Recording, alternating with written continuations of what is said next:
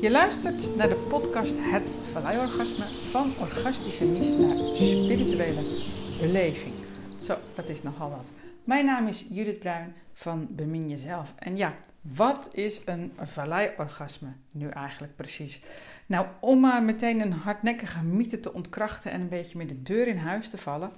Het valleiorgasme bestaat niet. Dus um, een valleiorgasme is niet een soort van hogere wiskunde waar je eerst een 10 voor moet halen voordat je plezier hebt aan seks. Dus uh, ontspan.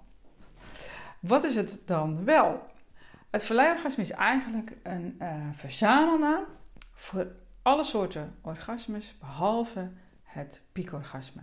Dus het piekorgasme, dat ken je wel. Dat is een bekende weg eigenlijk voor de meeste mannen en voor een heel groot gedeelte van de vrouwen gelukkig ook.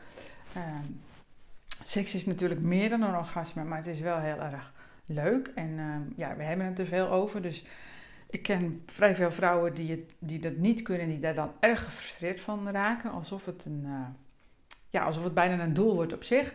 En uh, hoewel, ik dus, hoewel het dus lijkt alsof je een piekorgasme kunt afdwingen, omdat heel veel mensen dat wel kunnen, blijkt dat ook heel veel vrouwen vooral dat niet kunnen. Maar goed, dat wordt een andere podcast. Terug naar het valleiorgasme. Dus het valleiorgasme is een verzamelnaam en het piekorgasme, dat ken je wel. Dat uh, is gewoon, uh, je brengt jezelf in opwinding, je stevend op een piek af, je ontlaat en meestal zakt het energielevel dan naar beneden en het kan gewoon een hele prettige ervaring zijn uh, die je vaker wil herhalen. Dus dat, hè, dat gebeurt nu eenmaal vaak. Um, tegelijkertijd komt die seksuele energie eigenlijk niet veel verder dan je bekken, zeg maar, dan je geslachtsorganen. En daar is dus helemaal niets mis mee. Het is ook heel uh, doelgericht voor de voortplanting, zeg maar. En dat is nou eenmaal wat wij kennen hier in het Westen: voortplantingsseksualiteit. En of je daar nou een voorbehoedsmiddel uh, bij gebruikt zodat je geen kinderen krijgt of niet, het blijft uh, voortplantingsseksualiteit. En het blijkt ook dat er nog een andere vorm van seksualiteit is. En dat gaat meer over het beminnen van jezelf of het beminnen van elkaar. En als je jezelf gaat beminnen of elkaar, dan, dan voeg je eigenlijk iets toe aan wat je gewend bent. Dus natuurlijk gaat het nog steeds over seksuele energie en je hebt nog steeds seks met elkaar. Alleen het doel van het piekorgasme halen, dat laat je los. En dan ontstaat er eigenlijk ruimte. En die ruimte die benut je niet zoals wij westerse mensen zijn gewend om weer wat te gaan doen, maar die benut je eigenlijk even om even niet te gaan doen. Dus niet doen is iets anders dan niets doen. Dus niet doen kun je pas als je al iets gedaan hebt. Dus om het even te vertalen naar seksualiteit, stel je bent aan het vrijen met jezelf of met een ander, dat maakt eigenlijk helemaal niets uit om een valleiorgasme uit te nodigen. Dan breng je jezelf wat op, in opwinding, of veel, maakt mij niet uit. En daarna ga je ook een tijdje niet doen. En het lijkt misschien heel saai, en dat is het misschien ook in het begin wel, en het is misschien niet heel vreemd, wat je helemaal niet gewend bent. Maar wat er dan feitelijk gebeurt, is dat die seksuele energie, die gewoon gegenereerd wordt in je bekken, dat is, helemaal, dat, dat is nou eenmaal zo, die krijgt dan de kans om door je hele lichaam te gaan stromen. En dat kan heel saai zijn in het begin, want het kan heel goed zijn dat je helemaal niet zo'n groot gevoelsbewustzijn hebt. Dus dat je dan echt ligt dat je denkt, ja, en nu? Waar, hoe lang moet ik dan wachten? Waar moet ik op wachten? Um, het kan ook zijn dat je dit heel fijn vindt. Dat je denkt, oh, dit is een fijn gevoel. Ik, dus die seksuele energie, die hoeft niet te ontladen. Die hoeft niet uh, bij een man met een zaadlozing naar buiten. En bij een vrouw met een orgasme gaat het naar de baarmoeder toe. Die seksuele energie, die kan dus door mijn hele lichaam stromen. En dat geeft een prettig gevoel. En, en nogmaals, het kan zijn dat je dat in het begin helemaal niet zo ervaart. Dus eigenlijk is het ook een beetje trainen. Daarom heb ik natuurlijk ook de training Bemin Jezelf gemaakt. Um, de een kan het meteen, die snapt meteen wat ik bedoel. Dat is gewoon een soort van natuurtalent. En een ander die denkt, nou ja, klinkt misschien interessant, maar, maar hoe doe je dat? Nou, daar heb je gewoon een training voor. Dus um, je brengt jezelf in opwinding. en dan doe je even niet. En daarmee geef je je lichaam de tijd om eigenlijk een soort nieuwe wegen aan te leggen. Het is, het is niet altijd iets wat meteen 1, 2, 3 voor elkaar is, zeg maar. Dus um, een valleiorgasme, dus niet het valleiorgasme, maar een valleiorgasme, is eigenlijk, uh, of dat nodig je uit door veel meer als normaal seksuele energie te herbergen in je lichaam.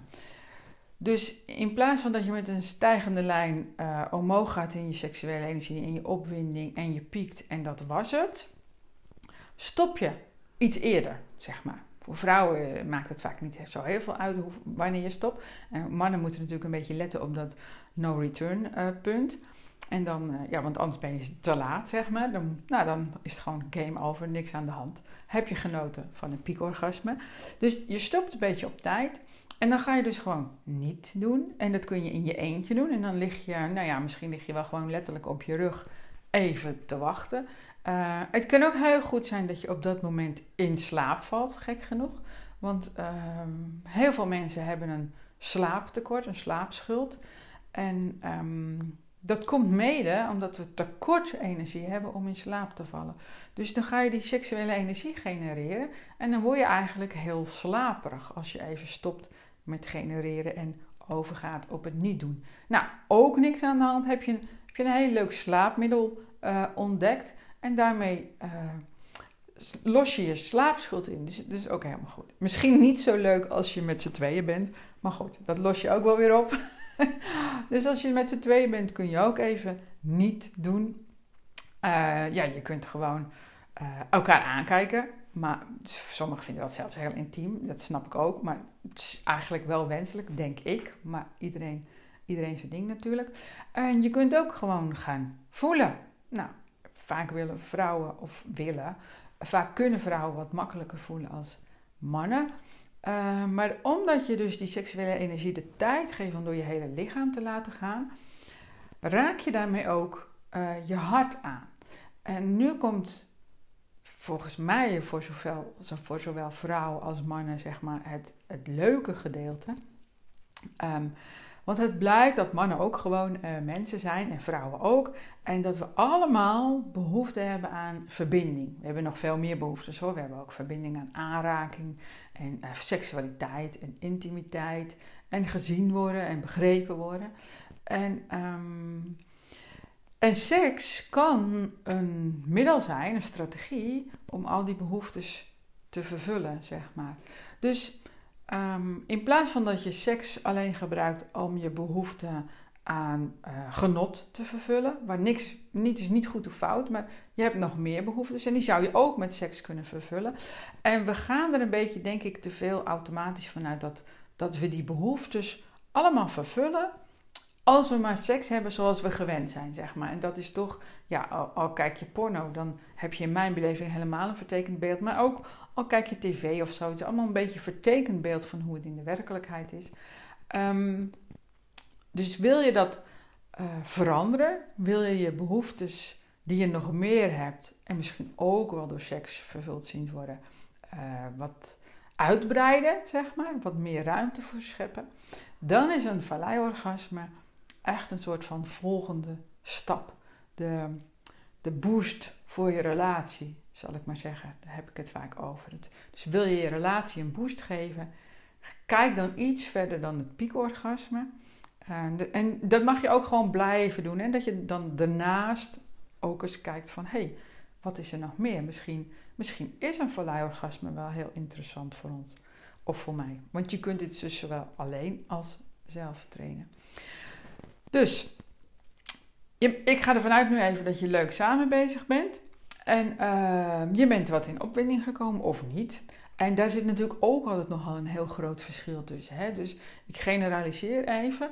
Uh, maar vrouwen zijn van zichzelf wat koeler en mannen wat warmer qua temperatuur. En dat is niet goed of fout. Het is eigenlijk een hele goede. Uh, vult elkaar heel goed aan. Maar als je dat niet snapt of als je daar geen begrip voor hebt, dan loopt het nogal gauw bij elkaar vandaan. Dus, dus nou ja, ben je samen aan het vrijen, denk die vrouw, nou, hè, denk je als vrouw van, nou, het wordt, net leuk. En de man denkt, nou, ik, ik ben er al bijna. Ja, Uh, en dan wordt het een beetje onbevredigend. Misschien wel voor beide partijen. Want zoals ik net zei, van ja, seks vervult misschien wel meer behoeftes als alleen de behoefte aan genot. Dus je kunt wel een, een orgasme hebben, redelijk snel, kan ook nog. Je kunt er ook wat langer over doen. En toch het gevoel aan verbinding missen. En dat komt dan, mm, kan door meerdere dingen komen. Het kan komen omdat je niet onder je middenrif bent afgezakt. En, en daar hebben nogal veel vrouwen last van. Dus die zitten uh, eigenlijk meer bij hun hart te wachten totdat daar nou eens verbinding komt. Ja, en als je als man die van nature wat meer in zijn bekkengebied aanwezig is, in dat bekkengebied blijft en niet zeg maar opstijgt, moet het bijna een beetje letterlijk zien. Het is, het is nog net geen verlichte seks. nee, wel grapje. Um, maar die, dus die seksuele, seksuele energie, als die wat meer door je hele lichaam begint te stromen, ja, dan gaat het niet alleen naar je voeten, dan stijgt het ook een soort van op. En dan raakt het je hart aan. En dan eigenlijk opent het je hart een beetje. En um, ja, dat kun je voelen als vrouw en man ook natuurlijk. Hè? Of als twee mannen bij elkaar zijn, maakt allemaal helemaal niks uit. Dus dat kun je voelen dat iemand meer aanwezig wordt in het hart. En dan kun je ook de behoefte aan verbinding vervullen door seksualiteit. En als een vrouw, en die heeft heel, vaak een hele goede reden om boven het middenrif te blijven, maar dat is even een andere podcast. Uh, als die de tijd krijgt uh, om af te dalen in dat bekken, en dat kan nou eenmaal vaak voor heel veel vrouwen alleen als ze zich helemaal veilig voelen. En daarmee betitel ik niet de mannen die nu luisteren als onveilige, uh, graaierige, jagende wezens. Zo bedoel ik het helemaal niet. Dat gebeurt ook in relaties met liefhebbende mensen, partners, stellen. Um, door heel veel onbegrip, maar ook omdat heel veel vrouwen zelf niet in staat zijn, nog niet weten hoe ze onder dat middenrif aanwezig kunnen zijn. En daar hebben ze een, een hele goede reden voor. Daar ga ik hier nu even uh, niet op in. Maar um, als je dus denkt, nou, ik wil iets meer ontdekken op seksueel gebied. Het piekorgasme, dat is leuk, dat is lekker. En tegelijkertijd is het ook een bekend uh, riedeltje geworden. Uh, er is niks mis mee. Maar het kan zijn dat het je niet helemaal meer vervult. En dan komt dat dus omdat uh, je veel meer behoeftes zou kunnen vervullen met seks dan alleen die aan genot of aan aanraking of wat dan ook. Dus nou, ik zei het al, mannen en vrouwen die willen allebei gewoon verbinding. Dus verbinding is mm, wat je wilt en wat je bij elkaar houdt. Dus seksuele aantrekkingskracht is wat je bij elkaar brengt. Eh, en dat heb je waarschijnlijk gemerkt in je relatie. En dat is heel fijn natuurlijk. En in het begin gaat het ook heel vaak wel makkelijk, dat vrijen. Niet bij iedereen die verliefd is, maar het heeft andere redenen. Maar heel, heel, vaak ook wel. Het gaat allemaal vrij makkelijk, dat vrijen. En um, omdat we ook vaak wat te snel overgaan uh, op seksualiteit. En het klinkt heel moralistisch, maar het is het niet. En daar gaat de podcast uh, De Zeven Sluiers van Liefde en Seksualiteit over. Um, als je dat te snel doet, dan is er dus eigenlijk geen ruimte voor hechting slash verbinding. Um, en dat kun je dus ook gewoon weer oplossen door, door de zeven sluiers opnieuw toe te passen. We zijn nu even bij het uh, verleihorgasme, laten we daar blijven. En een verleihorgasme uitnodigen is daar net zo goed een onderdeel van. Omdat je gewoon veel meer tijd en veel meer rust inbouwt in uh, seksualiteit.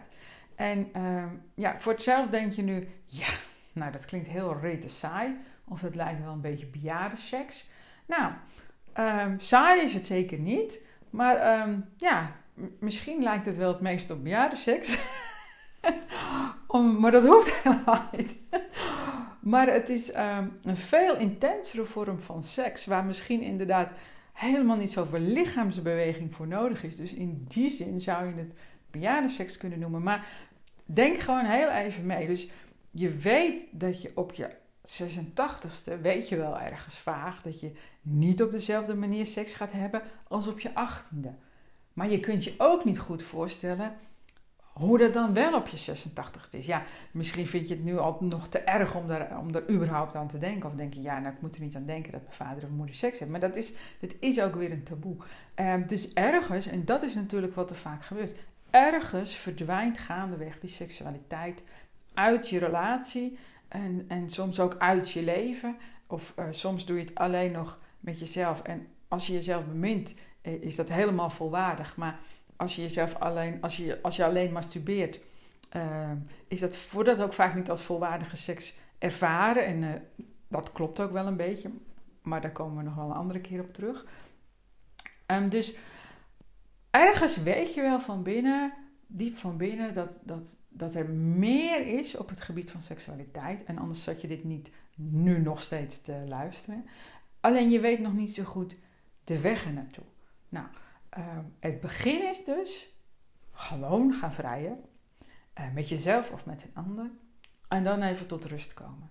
En dan ga je dus niet uh, meteen richting die 100%, richting dat, die ontlading van het piekorgasme. Maar je gaat naar 60 of 70 of 80% of zoiets. Maakt niet zo heel veel uit. En eigenlijk breng je dan alles weer een beetje tot rust in je lichaam. En dat is dus niet saai. Uh, want zodra je gevoelsbewustzijn zich wat uit gaat breiden, ga je allerlei dingen voelen in je lichaam. Dat is eigenlijk alleen maar leuk. Je, je leert er eigenlijk iets bij, je gaat iets ontdekken. En dan, nou, dan ga je gewoon weer met elkaar vrij. Je gaat weer in opwinding. En um, dan breng je dat energielevel, die seksuele energie, die, dat gaat weer stijgen, dat breng je omhoog. Maar, maar weer niet ga je tot die 100%. Je stopt gewoon op tijd. En je doet weer even niet.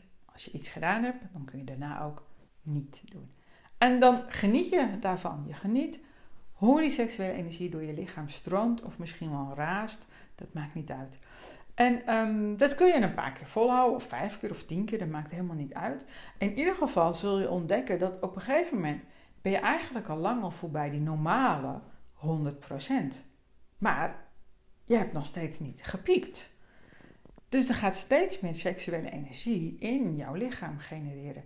En dat is eigenlijk de uitnodiging tot een vallei-orgasme.